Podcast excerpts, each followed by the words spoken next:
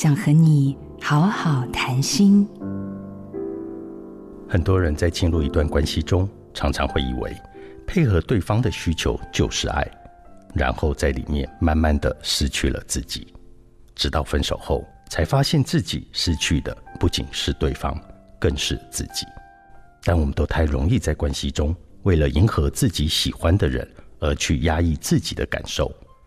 你总是配合他而拒绝朋友的邀约，让自己沉浸在黏腻的互动中，以为这就是幸福。然而，这样的两人世界，这样的关系是无法持续太久的。时间会让彼此原来的甜蜜行为渐渐的空洞化，演变成为想要挣脱的心态，最终告吹了这段关系。你以为你只是遇到一个错的人吗？其实不是，在关系中。没有谁属于谁，我们都是自己的。